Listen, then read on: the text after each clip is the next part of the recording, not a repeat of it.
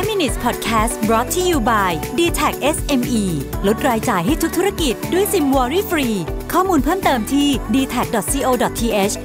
s m e สวัสดีครับคุณอยู่กับรวิทานุสาหะนะครับ วันนี้อยากจะมาชวนคุยเรื่องของการเสพติดอาหารเสพติดการกินฮะซึ่งอาการที่ว่าเนี่ยมันมีอยู่จริง ๆ นะครับ ผมว่าบทความมาจาก Time Magazine นะครับ ชื่อว่า Food addictions are real addictions and more and more people are getting hooked ก็คือการเสพติดการกินอาหารบางอย่างหรือหรือหรือเอ่อหรือต้องเรียกว่าพฤติกรรมการกินบางประเภทเนี่ยเป็นการเสพติดจริง ๆนะครับ แล้วก็มีคนที่ต้องเรียกว่าตกเป็นเหยื่อมากขึ้นนะครับ แล้วเราเป็นหนึ่งในนั้นหรือเปล่านะฮะลองมาฟังเอพิโซดนี้กันดูนะครับต้องบอกก่อนว่า เวลาเราพูดถึง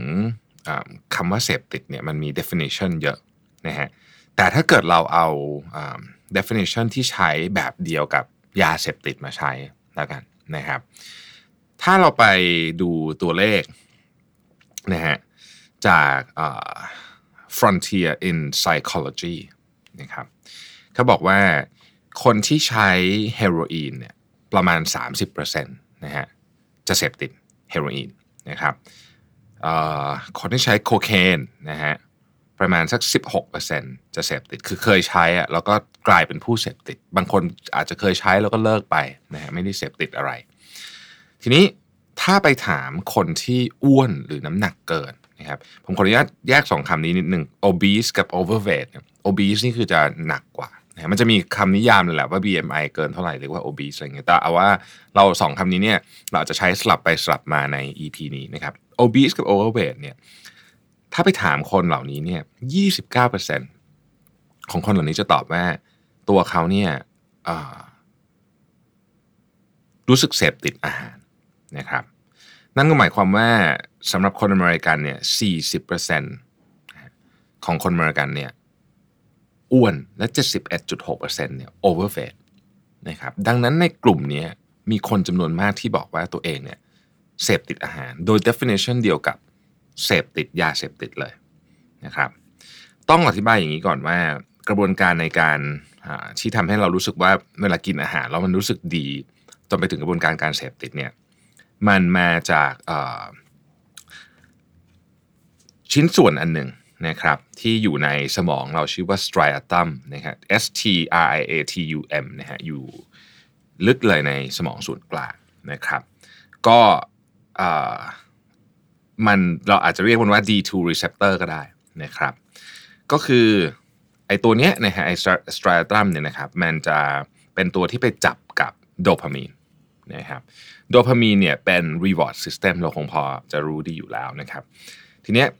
โดพามีนเป็น reward system เนี่ยที่ร่างกายหรือสมองเนี่ยให้กับเรา เวลาเราทำอะไรบางอย่างที่ที่ที่เป็นเรื่องที่แบบ พื้นฐานมากๆของมนุษย์ เช่นอาหารเซ็กส์หรืออการดื่มสุราอะไรพวกนี้นะฮะมันก็จะเป็นมันจะมา release ไอ้ส่วนโดพามีนเนี่ยนะครับ เวลาโดพามีนเนี่ยมันสมดุลอยู่ในสตราตัมเนี่ยก็ไม่เป็นไร เราจะสามารถที่จะควบคุมตัวเองได้ เช่นอ่าเรากินเค้กสักสองคำอย่างเงี้ยเราก็หยุดนะครับดื่มไวน์สักแก้วหนึ่งระหว่างระหว่างทานอาหารค่ำแล้วก็หยุด อันนี้คือ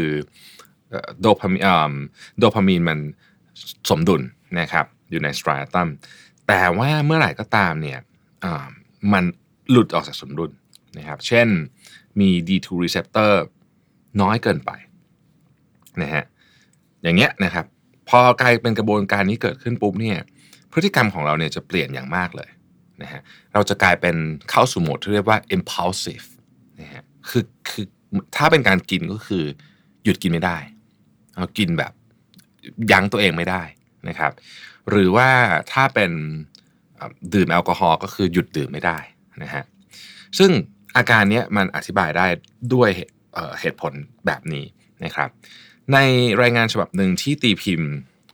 ใน Neuropharmacology ในปี 2014เนี่ยนะครับเขาบอกว่าก็มีการสแกนสมองของคนที่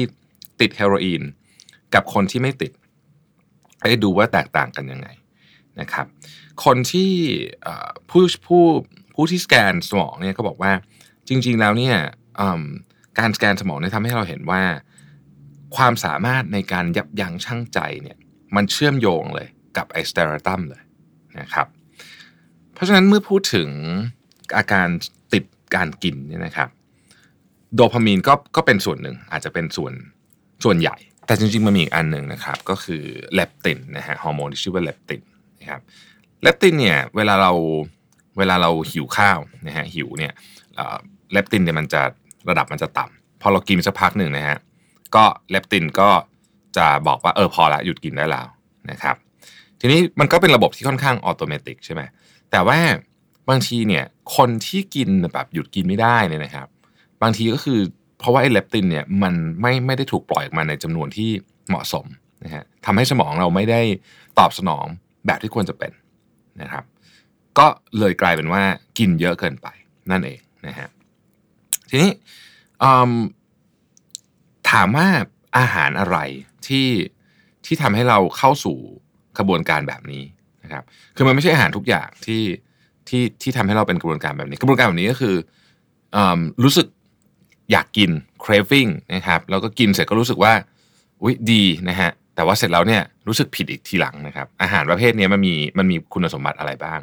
หลายคนบอกว่าคืออาหารหวานหรือเปล่านะฮะบางคนบอกว่าเออน้ำตาลใช่ไหมอะไรเงี้ยจริงๆเนี่ยต้องบอกว่าก็ไม่ใช่ซะทีเดียวนะครับมีงานรายงานวิจัยที่เขาทำที่ Simmons University เขาบอกว่า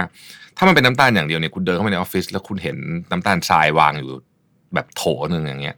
คุณก็ต้องอยากตักกิน ซึ่งไม่มีใครอยากกินถูกไหมมันไม่น่ากินเลยน้ำตาลทรายตักเป็นโถๆอย่างนั้นนะ สิ่งที่ทำให้เรากินแบบ compulsive ก็คือแบบหยุดกินไม่ได้เนี่ยมันประกอบด้วย 3 อย่างฮะน้ำตาล ไขมันและซอสหรือเกลือความเค็ม ก็คือหวานมันเค็ม เมื่อไหร่สามอันนี้มาด้วยกันเนี่ยโอ้โห อันเนี้ยเป็นคอมบิเนชันที่ที่จะทำให้เราหยุดกินไม่ได้นะครับ ซึ่งไม่ได้เป็นเฉพาะคนนะฮะเขาไปทดลองในหนูฮะ หนูก็เป็นแบบนี้เหมือนกัน แถมเหมือนคนเลย หนูยังรู้ด้วยว่า เวลาจะกินอะไรสักชิ้นหนึ่งเนี่ยจะต้องหาจุดที่มันหวานที่สุดมันที่สุด แล้วก็มีแบบมีรสชาติมากที่สุดเนี่ยได้ที่ไหนยกตัวอย่างเช่นถ้าเป็นคุกกี้หนูจะหักพยายามจะหักกลางคุกกี้ก่อนแล้วกินตรงกลางก่อนเพราะนั่นคือส่วนที่ดีที่สุดของคุกกี้อร่อยที่สุดว่างั้นเถอะ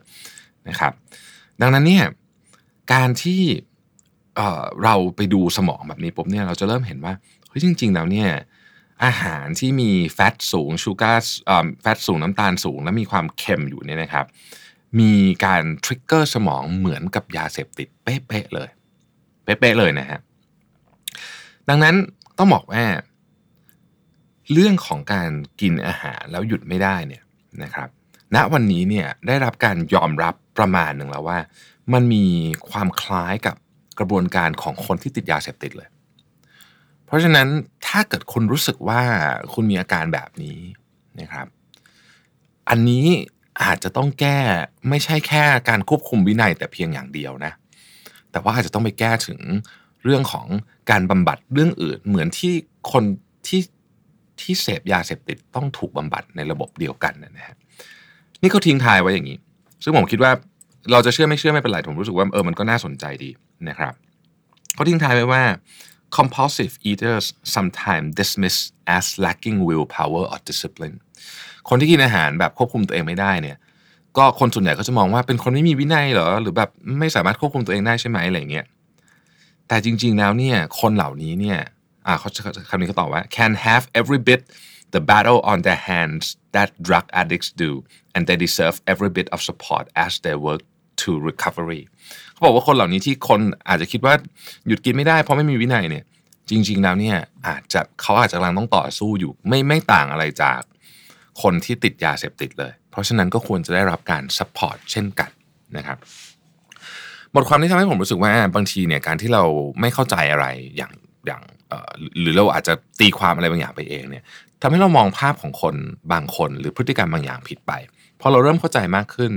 บางทีไอเดียเราก็เปลี่ยนนะฮะ และเมื่อไอเดียเปลี่ยนความเข้าใจเปลี่ยน วิธีการแก้ปัญหาก็เปลี่ยน ขอบคุณที่ติดตาม 5 minutes ครับ สวัสดีครับ 5 minutes podcast presented by d t e c h SME